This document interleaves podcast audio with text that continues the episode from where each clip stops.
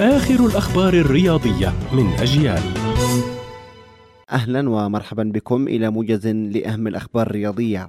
أعلن نادي مانشستر يونايتد تعيين الهولندي إريك تينهاج مدربا لفريقه بداية من الموسم المقبل خلفا للمدرب الحالي رانجنيك.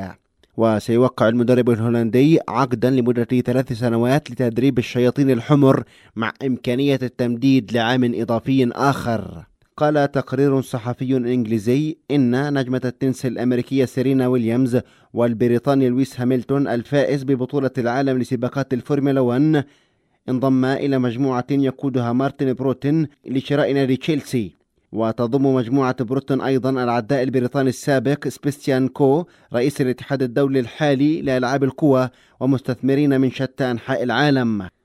وعرض تشيلسي للبيع بعد فرض عقوبات على مالكه الروسي رومان أبراموفيتش عقب الغزو الروسي لأراضي أوكرانيا. واصل ريال مدريد طريقه نحو حصد لقب دوري الدرجة الأولى الإسباني لكرة القدم للمرة الخامسة والثلاثين في تاريخه بالفوز بثلاثة أهداف لهدف على أوساسونا بأهداف ديفيد ألابا وماركو أسينسيو ولوكاس فاسكيز.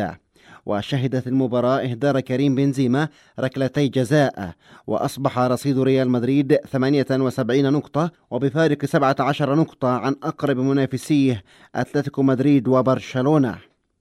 أخيرا اقترب حارس وقائد بايرن ميونخ مانويل نوير ولاعب الوسط والقائد الثاني توماس مولر من تجديد عقديهما اللذان ينتهيان في صيف 2023 لعام آخر حسب ما أفادت مجلة كيكر الألمانية.